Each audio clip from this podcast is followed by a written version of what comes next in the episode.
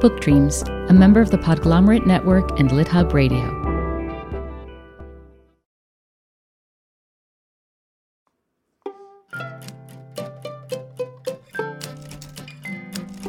Hello, and welcome to Book Dreams, the podcast for everyone who loves books and has ever wondered about them. I'm Julie Sternberg, author of a number of children's books, including Like Pickle Juice on a Cookie and its sequels, and the Top Secret Diary of Celie Valentine series. And I'm Eve Yohalem. I'm also a children's book author. My books include The Truth According to Blue and Cast Off The Strange Adventures of Petra de Winter and Bram Broen. In each episode of this podcast, we consider a book related question. In this episode, we explore what makes a book a bestseller. This is a question that we as authors obsess about, right? Oh, absolutely. But it's also a question that as a reader, we spend, or at least I spend a lot of time thinking about. I mean, what makes a book a bestseller? Why do we always see the same names on the bestseller lists? What goes into those decisions and those sales? Do you remember how we decided we wanted to do an episode about this? I can't remember how it started.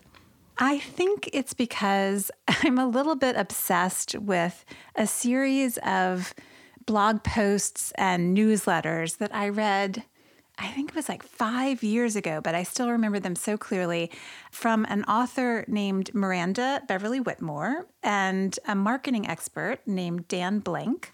Miranda had had a couple of books out and they hadn't sold well. And she was just very transparent about how book number three was it for her. Like either this book did well or everything was over. She was toast as a writer. And, and you got to see from moment one sort of all of the things that she was trying to think about and all the steps she was trying to take to get herself on the bestseller list. And I just loved knowing about that process. And then in her case, seeing it work. Yeah, the happy ending made it even better. It worked out. And so I thought, let's try to interview Miranda and Dan and we did. Yes, and we did. so, yeah, it's so exciting. So we have lots of interesting insights to share with everyone today. Let's start with Miranda. Uh, Miranda Beverly Whittemore is the author of the New York Times bestseller Bittersweet, which is the book she was working on in that whole blog series. She also wrote Set Me Free, which won the Janet Heidinger Kafka Prize, which is given annually to the best book of fiction by an American woman and two other novels, June and The Effects of Light. She's a recipient of the Crazyhorse Prize in Fiction, and she lives and writes in Brooklyn. And Dan Blank is the founder of We Grow Media, where he helps writers develop a human centered approach to marketing and reaching their audience. He's the author of the book Be the Gateway, a practical guide to sharing your creative work and engaging an audience. He's worked with thousands of writers and many amazing organizations who support creative people like Penguin Random House, Sesame Workshop, Hachette Book Group, the list goes on and on. I also just want to say that I have taken courses with Dan and worked with him on various things, and he's both a tremendous help and a good friend. And I want to second that because I've also been working with Dan on Blue, and he, he's been absolutely wonderful. And they're not the only ones we interviewed for this episode. The second part of this episode is really fascinating. We interviewed Matthew Jockers, who is the co inventor of something called the bestseller-ometer. And I'm just going to leave that hanging out there so everyone can wonder about it. But we will answer your questions in the second half of the episode, I promise. Yes. But we started with Dan and Miranda. So how did the the experience with the disappointing sales, how did that affect your writing afterwards? At first I tried to hustle and stay very positive. I tried to sell the book I'd written in college. I tried to sell a pitch of a second book, and then I wrote a whole book and I tried to sell that. And none of those would sell. And so then I was also really happily married and I said, okay, I'm going to have a baby. Yeah. Which wasn't super easy either, but I had a baby and that was really wonderful for a while. And then I started to feel this kind of panic of having had what seemed like this really flourishing, promising career, and then kind of becoming this other version of myself mm-hmm. and wanting to get back to the work and realized, oh, what I really want to do is I want to write, but also if I'm writing something, I'd like for it to sell because I have a kid now that I'm supporting and I live in New York and it's expensive and my husband is a massage therapist and we would like to be able to pay our rent. I thought consciously I want to write another book, but I'd like for it to I'd like any control I have over about its sales, I'd like to make them before I write the book. So I'm going to kind of think thoughtfully about the kind of books I like to read when I'm on vacation as a someone who loves language and who loves plot.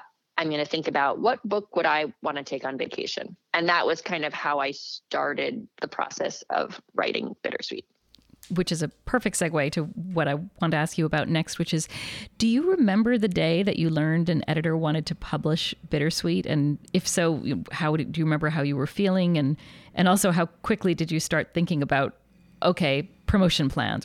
Yeah, so well, I wrote Bittersweet in a kind of a fever pitch, and it was actually kind of wonderful because I had a two and three year old at the time and i was just stealing time and i and no one cared that i was writing it right my agent was really supportive. We sent it out and we sent out that first round. They all said no. Very nice no's, but no's. And then we made a second round. And I think maybe both of those rounds had like 10 people in them. I can't quite remember. And I think eight of the 10 people in the second round said no. And it was the ninth person who ended up becoming my beloved editor, Christine Kopprasch. And she said, I stayed up late far past my bedtime reading this book, and then I dreamed about it.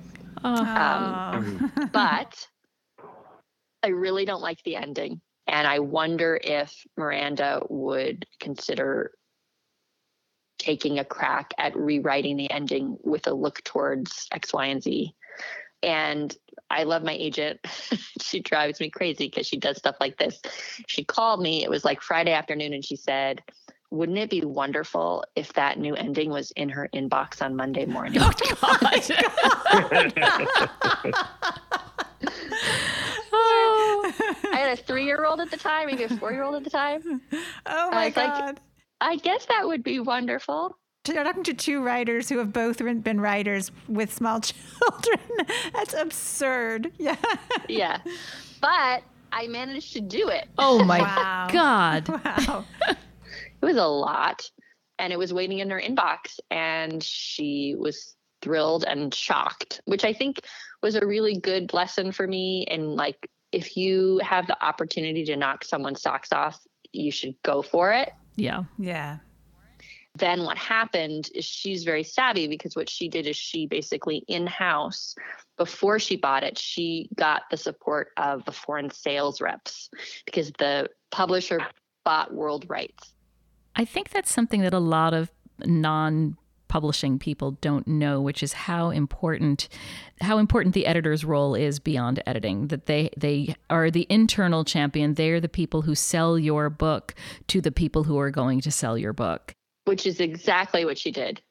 I think it was about 6 weeks after i sold the book to Christine i had earned back all my royalties from foreign sales. Wow. Wow, wow which really was amazing for the conversation inside the publishing house because suddenly all of the higher ups who decide how much marketing and you know publicity dollars get spent on your book were going oh well okay let's throw some more money at this book. I went in thinking they're going to do nothing for this book and that's the way publishing works sometimes and so i'm going to do whatever i can and then I approached Dan and was like, hey, I'd really love to work with you to kind of like think about how we can build a plan that's my strategy in complement to the what they're doing.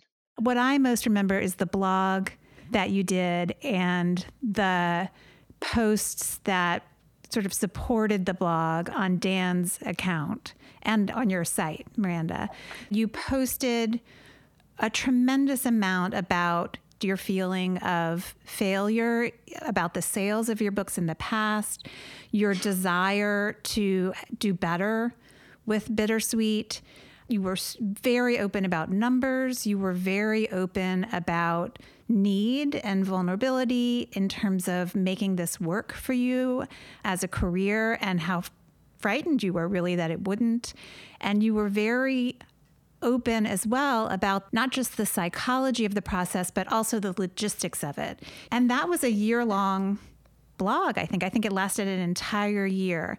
And as a reader, I felt very gripped by it. I want this person whom I've never laid eyes on, you know, I've never met, uh, to succeed. I wanted, as a writer, to feel like if, oh, if I tried hard enough, I might be able to make it happen too.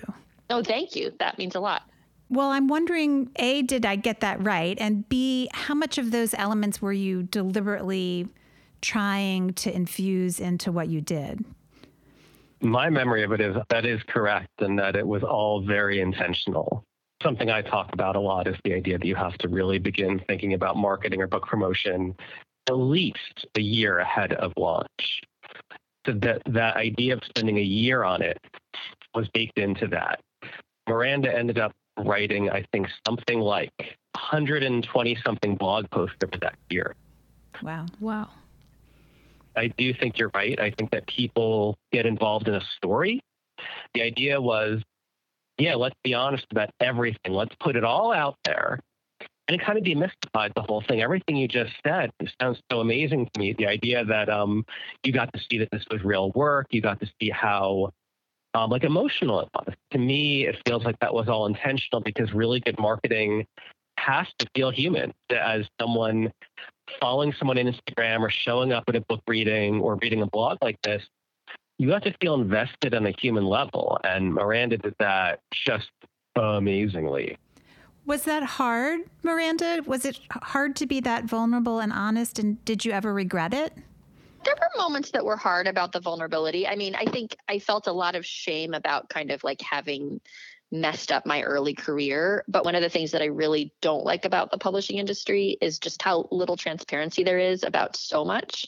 Writers are desperate to just understand how it works because there is no one roadmap. And I think one of the greatest gifts that any of us who have gone through this process can have is basically to say, Here, I'm going to tell you what I did. And it might not work for you, but maybe you'll get three ideas or maybe it'll boost your confidence or maybe it'll feel make you feel better about the fact that you tried it and it didn't work for you. One other thing that's a little counterintuitive is that I don't remember any of the content really being closely connected to the subject of bittersweet. You weren't reaching out and trying to find the perfect reader for this tale of friendship in class and you know and was that also deliberate i think sometimes as an author it is difficult to get a very, very clear sense of the reader. But you can look around and see all these other authors who are writing similar work, generally speaking, who are maybe in the same place that you are, and you say, well, if I don't quite know who the reader is going to be yet, you can look and say, well, who are the people that care about these kinds of stories, this kind of book that you would read? Who is really engaging in that? So I'm curious, in retrospect, now that you have a little distance on all of this, can you parse out how much a publisher's efforts and support matter to the sales and success of a book? Oh, an immense amount. I think that a book is made hugely successful by the support of a publishing house. And I think that starts from the moment that they make an offer on your book and the way that they're talking about your book and the way that they want to present your book to the world. And I don't say that to be disheartening, but I say that because I think it's a really important fact to know that publishing doesn't really always want you to know. I had an amazing young editor who was hungry to move up. And so she was able to put in those extra hours and that extra work and that extra advocacy that meant that what happened in House with the Book changed, that the story changed. But I will also say that my self advocacy, my hiring Dan, and my saying I'm doing this work in the case of Bittersweet made a difference with the publisher saying, oh, Miranda is an asset to us. Because the truth is that publishers don't really know what works. I mean, this is the secret. They have a set of things they think usually work that make a book do well, but they don't always work. So the truth is that having an author show up and say, Hey, I'm here to work and I have some ideas about how I'm going to do that, but like, what are your ideas? Makes a huge difference in the conversation. How has the success of the promotion of Bittersweet, both the publishers and yours and Dan's, affected you in the years that have come since? That's a great question. It can be easy to lose sight of how lucky I am to have this job and to be continuing to do it because I'm always hungry for more. and also because the hustle is hard. June didn't sell as well as Bittersweet. And Crown didn't want the book that I was hoping to write after June. So it's not like I had a New York Times bestseller and suddenly everything turned to gold around me. But I, am I still doing this job? Yes, I am. Have really awesome opportunities come from it. They totally have. Do I still have goals beyond just writing another New York Times bestseller. I do. but I also feel really lucky that I got to do this work and excited to do it again and also really scared to do it again. That's the thing about this process is that writing a book is really hard and scary and then promoting a book is really hard and scary. I just think that's something I'm never going to get over. I'm not sure it's something I'm ever going to get over either. In a weird way, I almost feel like every book I write is harder than the one before. Maybe because I know more about what I'm doing, and so I know more about what it's going to take to get a book to be what it needs to be. But it never seems easier. No, it's always harder. In part two, because I at least always want to do something a little different and, you know, not repeat the same formula. One thing I realized talking to Miranda too is the promoting part, also, you start back, I feel like, at ground zero. You can't yeah. promote any book the same way. You have to crack the code for that again as well. Right, because each book is different and each moment is different. So, in the however many years between books, the way books get promoted, the things that work will change. Yeah. So, what are the lessons that we take away, do you think, from Miranda's experience? Look, I think it's really clear that the publisher matters a lot to the success of the book. And I think having an editor who's an internal champion of your book makes a huge difference. The story that Miranda tells about how her editor had already sold a whole bunch of foreign rights so that her advance was paid back six days after they offered her the contract. That starts momentum in a publishing house that's very hard to replicate as an author. Yeah, it's incredible. But I think to making sure that your publisher knows that you are doing everything that you possibly can to market the book, having ideas of your own, showing some kind of both commitment and expertise in terms of the quality of the ideas that you have. I think that is hugely helpful. As you and I often say, you can't ever know whether something you're doing to try to market your book will help, but doing nothing will certainly not help. Yes. So. That's my mantra. Yeah. So, wouldn't it be great if there were just a magic machine that could take our manuscripts and turn them into bestsellers? Sort of like, did you ever have one of those rock polishing machines when you were a kid and you take the ugly, dusty, yucky rocks and you put them in the machine and it makes a lot of noise for, I don't know, half an hour. And then you get these polished, gorgeous stones Remember those? We didn't have those in Baton Rouge. Are you serious? Oh my gosh. Well, we, we probably did. We didn't have them in my address in Baton Rouge. Oh, well, I had one in New Jersey and I loved it. and now I would like one for my books. oh, me too. Me too.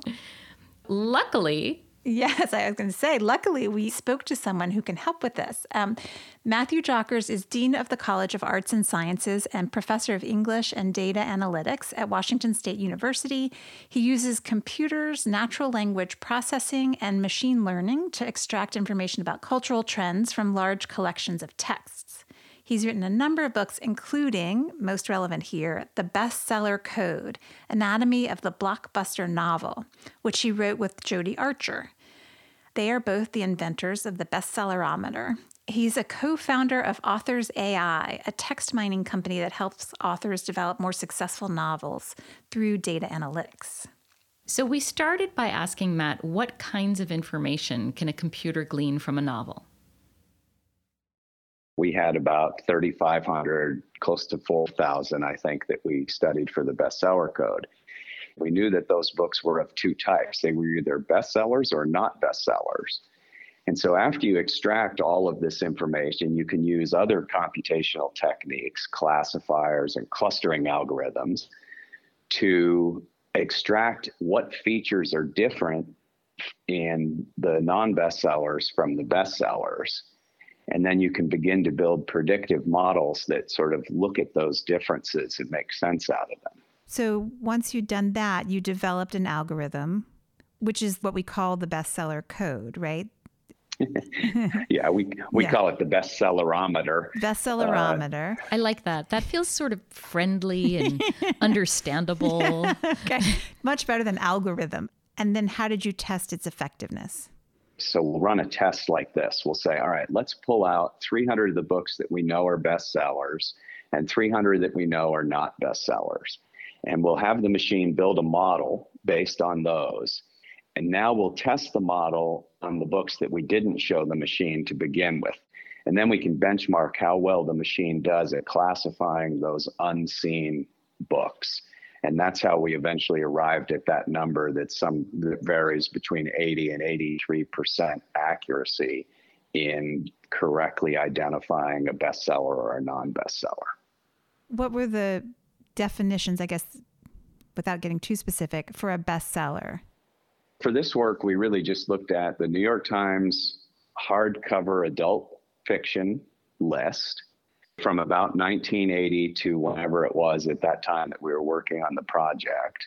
And we set the additional criteria that the book had to hit the list and stay there for 10 weeks. Hmm. We wanted to control for the sort of one hit, one week wonders and really try and identify the books that had staying power. And in the end, we had 513 books that met that criteria of bestseller. Got it. And how did you choose the sample of non bestsellers? Well, that was the trickier part. And we tried to collect a range of books. Some of those books were, by all means, what you would consider to be successful books.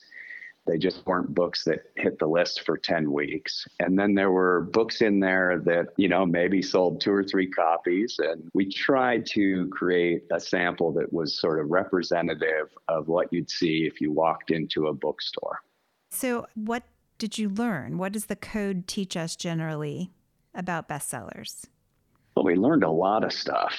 One of the things we we discovered around characters is that characters who get described as having clear wants and needs tend to be more successful. In other words, we find more characters like that on the bestseller list. And this is as opposed to a character's wishes and hopes, which tend to be more common in books that don't hit the list. Another thing, just because this one's easy to understand, we found that the books that really do well on the bestseller list have a limited range of subjects. So, one of the things the tool can track is sort of how many topics a writer is trying to embrace at one time. And the books that do very well in the popular kind of fiction market have three or four topics that dominate the content of the book. And there was something in the book as well about patterns of emotions. The best example of this is the Da Vinci Code. And if you've read that book, you know that Dan Brown ends every chapter very predictably with a kind of emotional cliffhanger. Something is happening. And then he stops that action, moves to a new chapter, and doesn't return to that for a little while. And these are the books that people describe as page turners. Fifty Shades of Grey is another one of these. The larger kind of archetypal shape of the narrative could be something different. It's this rhythmic beats that seems to be the important element for really hitting the charts. That was one of the more surprising parts of the book for me, um, learning that Fifty Shades of Grey and the Da Vinci Code had the same emotional map structure because I, I would not have put those two books in the same bucket apart from their sales. um, so until very recently, you ran a consulting company using this the um, bestsellerometer. Authors would send you novels they were working on, and you would run it through the algorithm and then advise them on what kind of changes might increase their odds of creating a bestseller. What were the most common mistakes, or maybe not mistakes, but what were the most common things that you found authors needed to change if they wanted to follow the code? An important thing to get out is that there isn't a single formula for best selling. If there was, we'd all be writing the Da Vinci Code over and over again, and it wouldn't be a very interesting world. So, this is the thing that we would try to help people figure out is their specific balance and what features were out of balance relative to the others. A simple example would be the balance between narrative and dialogue. So we could highlight, for example, places where the narrative was getting too heavy and really needed some interjection of dialogue in order to break that narrative monotony. Mm-hmm. We would work with them a lot on the emotional beats of the narrative. We could identify pretty quickly areas where things were sort of stagnant and they needed to introduce some kind of action or some kind of conflict to keep the pages turning we could also help them to see the personalities of their characters and how those characters were being developed and how they'd be perceived based on the language and particularly the ways those characters were acting, the verbs that they were enacting. We have a very exciting, cool bit of news to report. Matt has launched a company called Authors AI. So essentially, the bestsellerometer is online, and you can put your manuscript in it and find out in minutes what you need to do to dominate the New York Times list. Yeah. Yes, it's so, so cool. And essentially, the report will tell you things like how is the pacing of your novel? Are you over relying on certain words? Is there a lot of repetition? Do you have enough verbs to suggest that the book is full enough of action? How are the proportions between narrative and dialogue? And this is just in a matter of minutes. It does seem pretty cool. So basically, it's evaluating your manuscript according to all the criteria that Matthew's research has demonstrated go into best selling novels. Exactly. Now, of course, it's not perfect. And so the next thing we did was we talked to Matthew about the limitations of the bestsellerometer. Is it safe to say that a manuscript needs to get a high score from the model in order to have a good chance of being a bestseller? But having a high score is no guarantee of being a bestseller. Oh, yeah, of course. Yeah. So there are lots of books out there who that might get a that would get a good score but that are not in fact bestsellers. Sure. And so this gets to the point that there's more to getting a bestseller than just writing the book. Yeah. Right. And the other thing I, I, think it's important to point out is that it's easy to think, oh, 82% accuracy, that sounds pretty good until you then look at the 18% that are failures, right? Our model consistently said that Game of Thrones was not bestseller material but tell that to um, Martin. Right. right. well, anytime anyone says, you know, 70% chance likelihood now, I just think Hillary Clinton, you know, and I. you know, Surprise. A, yeah, exactly. So it's not perfect, but even with Game of Thrones, for example, it's still interesting to look at what the model thinks, what were the reasons for its decision that that wasn't a bestseller. And in that case, it's largely that that kind of material doesn't tend to appear on the bestseller list. Mm. Is there something circular about saying, here are the elements of a bestseller, and therefore, if it's a bestseller, it's going to have those elements?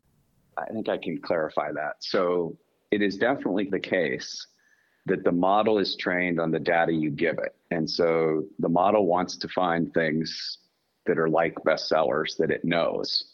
So this is why Game of Thrones gets a poor score in the bestsellerometer because it's atypical of what you see on the bestseller list. So the the worst thing you could say is that we've built a model that's good at predicting what's happened in the past but isn't very good at predicting the future because we can't train it on unseen on material that hasn't come out yet there's some truth to that. But the other thing that Jodie and I found is that there are consistent patterns at a deeper level that are consistent across that 30 or so year period that we studied. So there are sort of some base elements that kind of have to be there, the trunk of the tree, if you will. Julie and I are going to try to find an author friend who writes books for grown-ups who's game to try the bestsellerometer. And then we will report back in a future episode about what the bestsellerometer had to say. I can't wait. Yay! Yay!